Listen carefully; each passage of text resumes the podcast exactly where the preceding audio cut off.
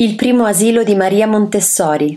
È qui, in Via dei Marsi, che per un progetto di un ingegnere progressista, tale Talamo, direttore dell'Istituto Romano dei Beni Stabili, Maria Montessori viene chiamata a realizzare il primo laboratorio educativo di giustizia sociale, per dare anche a mamme non abbienti la possibilità di dare un'educazione ai propri figli. Maria Montessori è stata un'educatrice, pedagogista, filosofa, medico, neuropsichiatra infantile e scienziata italiana, internazionalmente nota per il metodo educativo che prende il suo nome, adottato in migliaia di scuole materne, primarie, secondarie e superiori in tutto il mondo.